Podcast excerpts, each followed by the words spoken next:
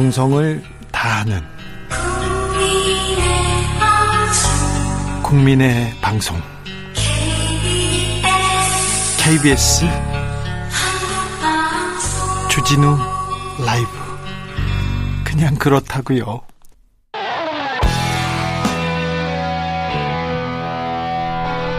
스치기만 해도 똑똑해진다. 드라이브 스루 시사 주진우 라이브.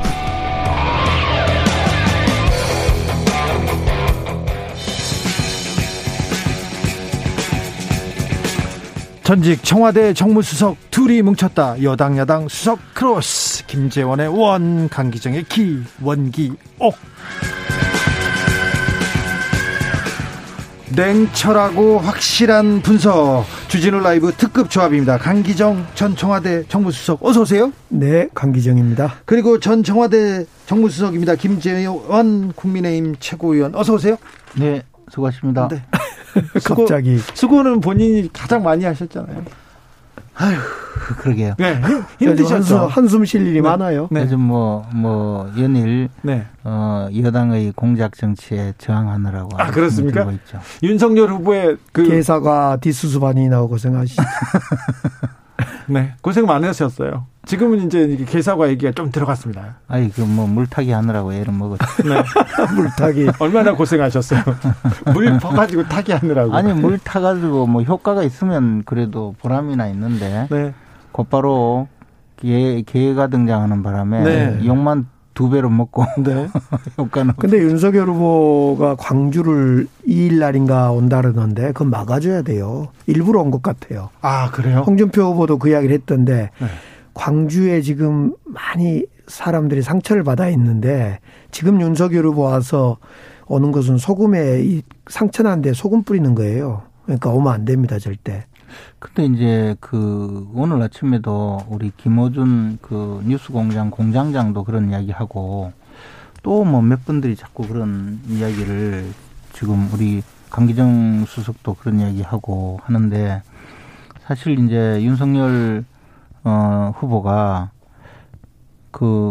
전두환 전 대통령에 대해서 5.18도 잘못했고 12.12 쿠데타도 잘못했다라는 전제 아래 이제 자신이 그래도 이것은 잘한 것 아니냐라고 이야기했잖아요. 네. 그런데 사실 광주 민주화 운동에 대해서 윤석열 후보가 그것이 광주 민주화 운동을 폄훼했다든가 광주 시민들을 폄훼했다든가 또는 더 나아가서 스스로가 대학 시절 모의재판에서 전두환 그 당시 부안사령관이었죠 아마 그분을 사형 무기징역을 선고하는 역할을 하고 그랬기 때문에 자신의 발언이 광주 시민들에 대해서 상처를 주려는 의사도 없고 평소에 언행도 그랬거든요. 근데 상처를 입었어요. 아니 그러니까 이 일을 우리 강기정 수석을 필두로 한 우리 민주당, 또 이재명 후보까지 포함해서,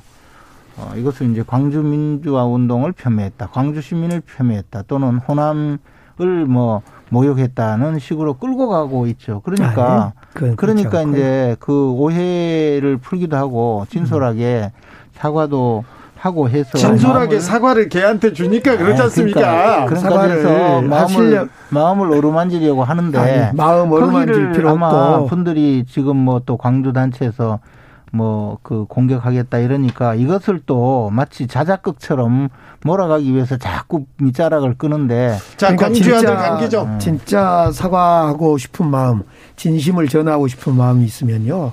전두환 재판 제대로 똑바로 받아라. 그리고 5.18 관여한 거 사과해라. 이런 입장 내고 이번 전두환은 5.18 빼고는 정치 잘했다라고 하는 그 진위를 다시 이야기하면서 오지 마시고 입장을 내면 돼요. 지금 광주에 온다는 것은 뭔가 사건을 만들어서 보수층과 이 지지층을 결집시켜보자고 하는 그것밖에 안 되는데 지금 광주 시민들 중에서 아무도 원하지 않고 있어요. 뭘 아무도 원하지 않아요. 오는 것을. 원하는 분들도 있을 텐데. 아니 윤석열 오는 것을. 이게 정말로 이 시점에서 자꾸 정치를 이렇게 구분을 지어서 광주 시민은 대한민국 국민 아닙니까? 그러니까 이 시점에서 오는 걸 원하지 않는다. 그분들한테 마음을 열고 진솔하게 자신의 오해도 풀어주고 위로도 하고 사과도 하는 그 마음을 가지고 무슨 일을 벌여서 뒤집어 씌우려고 하는지 민주당이 그런 거는 모르겠지만 심지어는 이런 식으로까지 지금 이야기를 하고 있잖아요. 일부러 무슨 피해를 입어서 반사 이익을 얻으려고 한다는 그건 광주를 식으로. 모욕한 건데. 아니 이제 지금 그 이야기는 광주 시민들을 아니 그게 아니고 진심을 지금 또 곡해하고 있는 건데. 아니 오늘 아침에도 윤석열은 지금 광주에 기어이 와서 밀가루를 뒤집어 쓰겠다는 거거든요 지금. 아니 그게 아니죠. 네. 그걸 굳이 오지 말란데. 굳이 왜 밀가루를 광주 시민들이 광주 정말 사과하고 싶으면 광주 시민 100만 명이 넘는 광주 시민 중에서 밀가루 뒤집어 씌우려고 전두환 정치가 잘했니 못했니 설령 5.18을 빼더라도 이야기하고 있는데 이렇게 끼어들어서 계속 그냥 일방적으로 이야기하는데 그게 아니에요. 아니 그러니까 5.18이 아니라 전두환 정치 이야기를 했는데 곡해했다면 오지 마시고 먼저 어떤 해명과 사과를 하시고 왜 그 당에서는 그리고 오시라는 거예요. 자 그러면요 저희가 그 당에서는 왜 그렇게 이 일을 김재원 최고위원 버리려고 자꾸 자, 그러세요. 광주에 계신 주진우 라이브 청취자분들이 많습니다. 자 윤석열 후보가 직접 광주를 방문해서 사과하시겠다고 하는데 어떻게 생각하시는지 광주에 계신 청취자분들한테 들어보겠습니다. 이거는 광주 분들한테 넘기고 다른 내용으로 이렇게 넘어가겠습니다. 자, 나마스테님께서 윤석열 후보 순진합디다. 그렇게 외교하면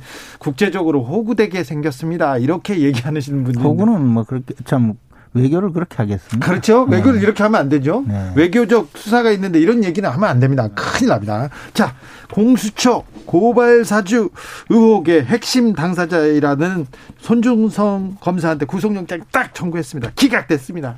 어떻게 보셨어요? 김재원 최고위원. 공수처가 이제 여당의 그 대선에 어떻게라도 한번 기여해 보려고 공작을 하다가 결국 뜻을 이루지 못한 거죠. 그리고 공수처가 얼마나 무능한 분들이냐 하면 이번 수사를 하는 거 보니까 조선시대 포졸들이 와서 수사를 해도 저보다는 잘할 것 같아요. 아, 그래요? 그리고. 포졸까지 나왔어요? 예, 제가 보기에는 이게 수사의 기본에서 피의자가 손준성 검사가 피의자로 입건이 돼 있단 말입니다. 네. 그런데 수사기관에 출석을 하지 않으면 근거를 갖춰서 체포영장을 받아요. 네. 그럼 체포영장은요 출석하지 않으면 대부분 영장이 발부가 되는데 도대체 이 수사기록을 보니까 수사를 할 만한 근거도 없을 경우에 체포영장이 기각이 되거든요. 그래서 체포영장이 기각됐어요. 그러면 다시 근거를 갖춰서 체포영장을 청구를 해야 되는데 네. 거기다가 구속영장은 범죄 혐의가 소명이 되고 도망갈 염려가 있거나 증거인멸할 우려가 있을 때 발부하는 거거든요.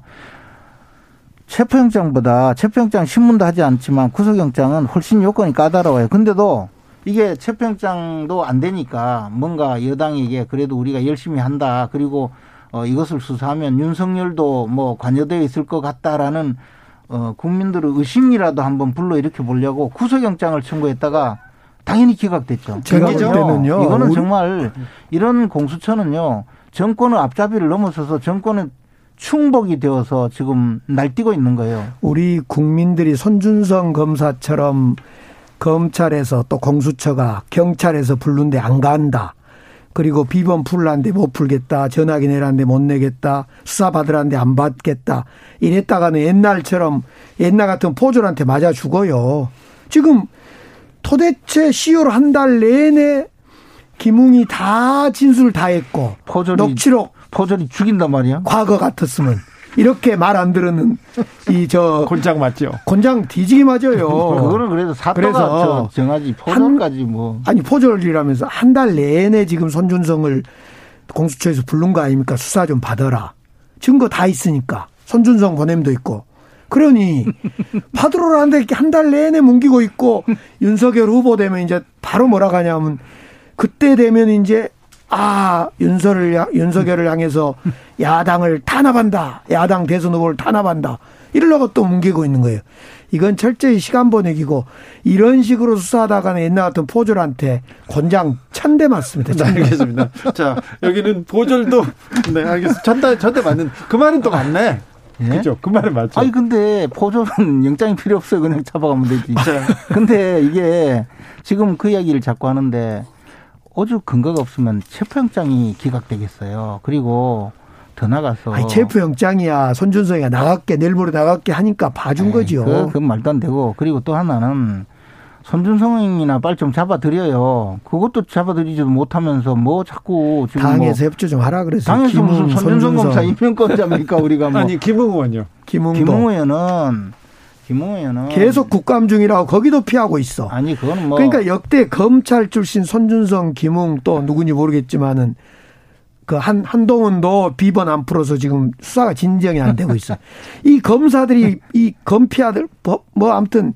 자기들이 범인 다룰 때 쓰던 법을 그대로 배워서 도망가고 모르겠다 하고 비번 안 풀고 휴대폰 6개월마다 바꾸고 참 나 이 곤장을 제대로 쳐야 되겠네 정말. 자, 광주에 대한 그 광주 방문에 대해서 어떻게 해야 되는지 광주에 계신 분들의 지금 생각들이 지금 속속 도착하고 있습니다. 3312님께서 광주가 북한 땅이요? 내 나라 내 조국 내 땅에 가는데 왜 오라 가라 합니까? 얘기합니다. 김성윤님 광주 시민입니다. 주변 지인들 전부 욕합니다. 오지 말라고요. 5400님 미신 사건 이후에 교회 간 거나 지금 광주 가시는 거나 똑같아요. 이렇게 얘기합니다. 7482님 오세요 광주입니다. 이렇게 얘기하시고요. 문부영국 형 성렬이 형 광주가 만만해 이렇게 얘기합니다. 8519님 언제까지 광주 할 겁니까? 이제는 좀 넓게 보고 용서하고 사랑합시다. 84학번 전주 시민입니다. 광주뿐 아니시네요. 저도 84학번이에요. 이성권님 광주에 사는 청취자입니다. 광주에 일단 안 오셨으면 합니다. 예전에 송정리역에 황교안 전 총리가 시민들의 분노로 우산을 쓰면서 피했던 기억 나는데 이거 지지자 간의 갈등만 일으키는 행위라고 생각되는데 자제 부탁드립니다. 이런 다양한 의견이 오고 있습니다. 자, 본격적으로 국민의힘은 경선 체제. 지금 가장 뜨거운 일주일을 보내야 됩니다. 자, 윤석열, 홍준표, 원희룡, 유승민 누가 되는 겁니까? 어떻게 보고 계십니까? 어려운 문제니까 강기정 수석. 얼마 전까지만 해도 압도적으로 윤석열 후보가 될 줄 알았더니 지금은 잘 모르겠어요. 근데 우리 민주당 입장에서는 꼭 안 돼야 될 사람 윤석열, 홍준표 두 사람은 안 돼야 되겠는데. 아 그래요? 네. 유승민 후보가 되면 좋겠어요. 유승민 후보와 원희룡 후보가 훨씬 네. 싸우기 어렵지 않습니까? 그래도 그건 좀 합리성과 정책 마인드도 있고. 네. 나머지 홍준표, 윤석열 두 분은 전혀 아내가 홍깡통, 윤석열 망언 이런 기억밖에 없어서. 김재원 최고 어떻게 공기가 어떻습니까? 아니 그게 아니고 제가 그 추미애 장관을 적극 지지했는데 그때 그 저한테 배웠는지 지금 저런 말씀을 하시네. 배웠죠 그럼. 지금 하루 이틀도 아니고. 어떻습니까 국민의힘 내부는? 아직까지 그 워낙 그 경쟁이 치열하기 때문에 네. 사실 2강, 2중 이렇게 평가를 하지 않습니까? 네. 그래서 사실 3, 4등도 누가 3, 4등 할지 잘 모르겠고 1, 2등도 누가 1, 2등 할지 잘 모르겠어요. 그냥 지금 중립 때문에 얘기하는 게 아니라 정말 지금 미세한 차이 거의 붙어 있다고 보입니다. 지금 2강, 2중이. 제가 하여튼 더 이상 이야기하면 네. 공명선거에 지대한 영향을 끼치기 때문에. 그런데 네. 아무튼 딱 붙어 있습니까? 당신 민심이? 그것까지도 제가 이야기하면 안 됩니다. 그러면 아니 출연료 가분을 하셔야죠. 밥값 하셔야지 왜 그 와서 또 얘기를 안 하시는지. 그래도 그것을 했다가 또 네. 엄청난 불호령이 떨어질 수 있기 때문에. 그러니까 분명한 것은 지금 네. 당심은 윤석열 후보가 앞서 있고 네. 소위 국민 여론은 홍준표 후보가 미세하지만 앞서 있다. 그런데 문제는 이제 전두환 정치 그 미화 발언 이후에 또 개사과 발언 이후에 분명히 윤석열 후보는 폭망하고 있는 거 아니냐 이런 생각은 좀 듭니다. 그런 점에서 지금 미세하게 경합을 하고 있는 것 같아요. 개사과 논란은 분명 이 경선에 영향을 미쳤습니까? 김재현 최고위원님? 그게 미치지 않았다고 이야기할 수가 없죠. 아, 네. 예. 그러니까 미쳤습니다. 어느 정도 영향이 있느냐는 것은 이제 조금 생각이 다를 수도 있고 네. 또 결과적으로도 달리 보여질 수 있지만 영향이 없다고 할 수가 없습니다. 네. 예, 많은 분들이 이야기를 했으니까요. 네. 노태우 전 대통령 서거는 선거에 영향 없죠. 노태우 전 대통령의 국가장 기간이 이제 30일까지지 않습니까? 네. 근데 사실 그동안에 워낙 오랫동안 장기간 투병을 하셨고 네. 우리 당에서 뭐 우리 노태우 전 대통령과 네. 어떤 정치 행위를 최근에 같이 하거나 한 적이 없기 때문에 그분 때문에 뭐 경선의 결과가 바뀌거나 영향을 받거나 할 일은 크게 없는 것 같습니다. 네. 자, 그렇다면 김재원 최고위원님, 민주당 이재명 후보가 대통령도 만나고 이낙연, 정세균, 추미애 차례로 막 만나고 있습니다. 민주당 원팀은 어떻게 돼가는 것 같습니까? 근데 그 대통령을 만나고 뭐 당연히 여당 후보로서 할 수 있고 또 하겠죠. 근데 그 설훈 의원을 만나서 좀 네. 그 부분은 말씀을 잘 들어야 되지. 설훈 의원은 계속 그 교도소 갈 거라고 얘기했잖아요. 이제는 만나야지요. 이제 그 소위 후보급 후보 경쟁했던 후보들을 만나는 것이 이번 주 이제 일정이었고 이제 원팀 성대이 구성하는 과정에서 만나야죠. 뭐 어쨌든 근데 설훈 의원은 생각을 바꿨을지 그것도 참 궁금하네요. 한번 물어보시죠. 제가 한번 물어보고 싶어요. 그런데 뭐 민주당에서 불협화음이 나거나 뭐 지지자 간의 충돌 이런 거는 좀 생각보다는 크지 않은 것 같습니다. 사그러드는 것 같습니다. 근데도 김어준 공장장에 대해서 네. 방송 그만두라고 이낙연 캠프에서 주도적인 역할을 했던 분이 네. 일가를 하시는 거 보니까 아직도 마음은 뭐 여전히 남아있구나 하는 그런 것은 또 느껴졌습니다. 네, 알겠습니다. 저는 뭐 그 불씨가 꺼지지 않기를 좀 바라고 있습니다. 이번 국정감사 18일, 20일 이재명 후보의 국정감사를 보면서 당 내부에서도 좀 우려했던 마음, 그러니까 이낙연 캠프 측에서 네. 좀 우려했던 대장동 사건이 뭐 있나? 라고 우려했던 마음이 있었는데 국정감사를 거치면서 또 많은 언론인들이 언론에서 뭐 PD수첩이나 등등에서 팩트체크를 해주면서 이제 많이 없어진 것 같아요. 아니, 그런 우려가.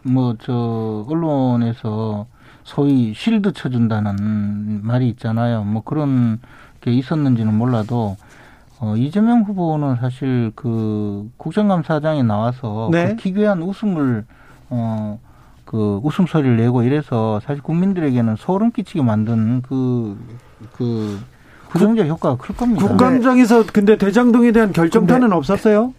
국감에서 대장동에 대한 결정타는 사실 이재명 후보가 국감장에 나와서 보여준 태도가 그게 결정적이죠. 근데 이제 입만 열면 사실은 이재명. 시작도 이재명, 끝도 이재명, 야당이나 많은 보수 언론들이 이재명 이야기를 하다가, 이재명 책임론 이야기 하다가, 지금 수도 없는 시간이 흐르고, 관계자 50억 클럽 또 투기꾼들 구속 내지는 영장도 쳐지고 이런 과정에 이재명 소리는 누구도 안 나와요. 그러니까 이게 뭐냐. 이제 이렇게 이야기하면 또 김재원 최고께서 대통령 될 미래 권력한테 누가 뭐라 하겠냐 이렇게 하려면 모르겠는데. 지금만큼 나오면 되겠지. 아니죠. 지금쯤이면 정말 이재명 당시 시장에 관여됐으면 그때 이야기를 해야 되죠. 아, 그때 말이야. 이재명 시장이 나를. 나왔잖아, 지금. 누가 합니까? 지금 사장도 쫓아내고. 아니, 그건.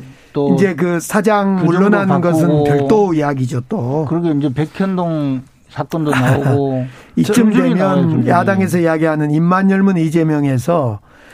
입만 열면 거짓말하는. 입만 열면 이재명에서 이제 당사자들이 있잖아요. 이재명에게 입을 열어야 되는데 지금은 입만 열면 나오면 50억 클럽. 지금 박영수 특검이 어쨌다.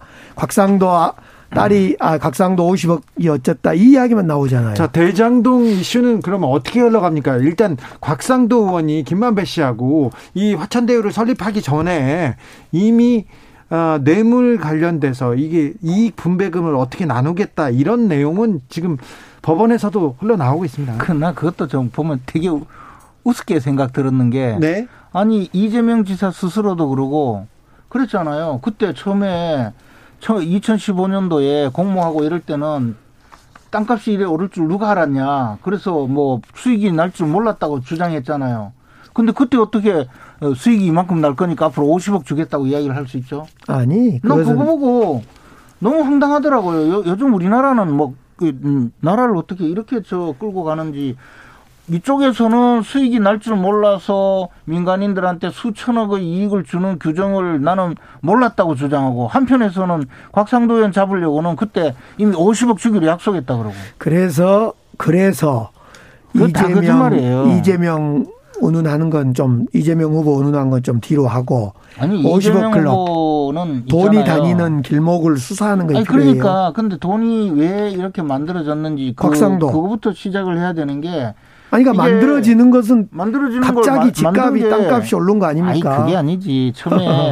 처음에 이게 이제 민간업자들이 땅 수용해서 개발하기가 어려워지니까 이재명 성남시장이 반관 반민으로 개발하면 강제 수용할 수 있으니까 그거 해결해 주기로 하고, 그다음에 민간인들한테 과도한 이익을 주려고 하니까 이거 반대하는 황무성 사장도 쫓아내고, 그렇게 해서 초과 이익 관수 규정도 없애고 해서 만들어줬잖아요. 그리고 그 돈 나눠 먹으려고 유동규는 700억 내놓으라 그러고, 지금 그 사건이 그거예요. 그리고 그렇게 얻어진 돈이 많으니까 또 뭐 주위에 준 거 아니에요. 그 사람들 다 잡아들이면 돼요. 근데 중요한 것은 민간인들한테 이렇게 많은 이익을 주게 한 이유가 뭐냐. 자, 김재원 최고위원님, 중요한 것은 처음에는 국민의힘에서 화천대유는 누구 겁니까? 이렇게 얘기했잖아요. 근데 그 얘기는 이제 더 이상 아니에요. 화천대유가 누구 건가는 딱 생각을 해보면 화천대유에 실질적으로 영향을 미치고, 특히 천화동인 1호의 저 돈 중에서 100억 원이 빠져나가서 뭐 쌍방울 그룹으로 가고, 거기에서 무슨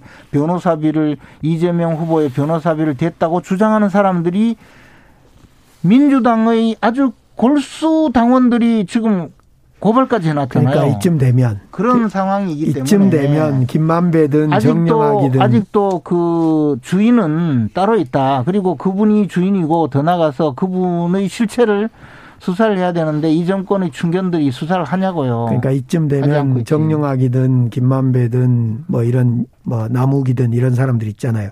이런 사람들이 입에서 진술 속에서 아, 이재명과 이렇게 유동규랑 짰다 나와야 되는데 안 나오잖아. 유동규도 마찬가지로. 그 말 나올까 봐 겁나서 그래서 구속도 안 하잖아요. 저는 배임죄로 기소도 안 하고. 원래 그 범죄를 하면 그런 말이 나오게 돼 있어요. 이 충성스러운 검사들이 지금 이 정권의 그 이익을 위해서 목숨을 걸고 수사하고 있잖아요. 그래서 대장동을 잡고 정치적으로 이재명과 연관시켜 정치적으로 몰면 투기 세력도 못 잡는다는 거예요. 아니, 이 정권의 검사들이 이 정권을 지키기 위해서 그렇게 수사하는 분들은 아니지 않습니까? 지금 그렇게 하고 있잖아요. 그 전에 해온 걸 보면 그 검사들은 다 쫓겨났어요. 쫓겨났어요? 다 쫓겨나고 윤석열 징계 주려고 했던 검사가 지금 이 사건 수사에 지휘하고 있어요. 다 쫓겨났습니까? 다 지방으로 가고. 다 쫓겨났다는 것들 조금 알았네요. 아니, 심지어 한 사람이 김익수 검사라고 한 사람이 수사팀에 있었거든요. 그 사람조차 수사하다가 쫓겨났어요. 아, 그래요? 네. 자, 윤석열 저축은행 덮을 때 2011년 윤석열 저축은행 정말 애쓴다, 대출 정말.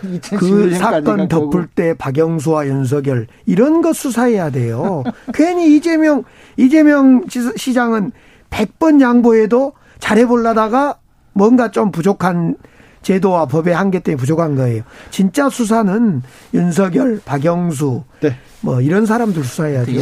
열심히 물타기 하세요. 지금 것은 김재원 최고위원님 고생하셨잖아요. 물타기 아니라고. 3060님, 일부러 계란 맞을 계획이면 얼른 오시고, 맞지 않고 돌아가시려면 오기 전에 사과하고 오십시오. 광주 시민들에게가 아니라 대한민국 국민들에게 사과하세요. 이렇게 얘기하셨고요. 3805님께서 그래도 썩은 정치인보다 윤석열이 깨끗합니다. 얘기합니다. 8166님은 홍준표 의원이 됩니다. 민주당은 그렇게 알고 대비하시면 됩니다. 강기정 선생님, 네, 그렇게 대비하라고 합니다. 원기옥 여기서 인사드리겠습니다. 김재원, 강기정, 김재원 두 분 감사합니다. 고맙습니다. 네. 오늘도 수고하고 지친 자들이여 여기로 오라. 이곳은 주 기자의 시사 맛집 주토피아 주진우 라이브. I messed up tonight. I love tonight. 느낌 가는 대로 그냥 고른 뉴스 여의도 주필. 연필 깎는 일본 공무원 얼마만큼 깎았는지 짐작도 못하겠어요. 서울신문 기사입니다. 일본은 선거를 앞두고 있는데 코로나 시대에 투표장에서 연필을 투표하는 사람한테 한 자루씩 준답니다. 코로나 시대니까 항바이러스 기능이 있는 연필을 한 개씩 준답니다.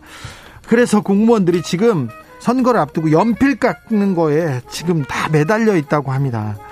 왜 연필이 필요하지 이렇게 생각하는데, 일본 지자체에서는요 투표 때 도장 찍는 거 그런 거 없고요, 기표 날인 이런 것도 없이 필기구로 후보자의 이름을 이렇게 또박또박 써야 됩니다. 글씨를 모르지 않습니까? 투표도 못합니다. 그런데 아니 무슨 말도 안 돼, 지금 이렇게 컴퓨터가 이렇게 발전한 시대에, 이렇게 정보화 시대에 무슨 연필로 써 이렇게 하는데, 일본에서는요 이 제도를 못 바꿉니다. 정치개혁이라는 게 이렇게 힘듭니다. 이렇게 하나 바꾸는 게.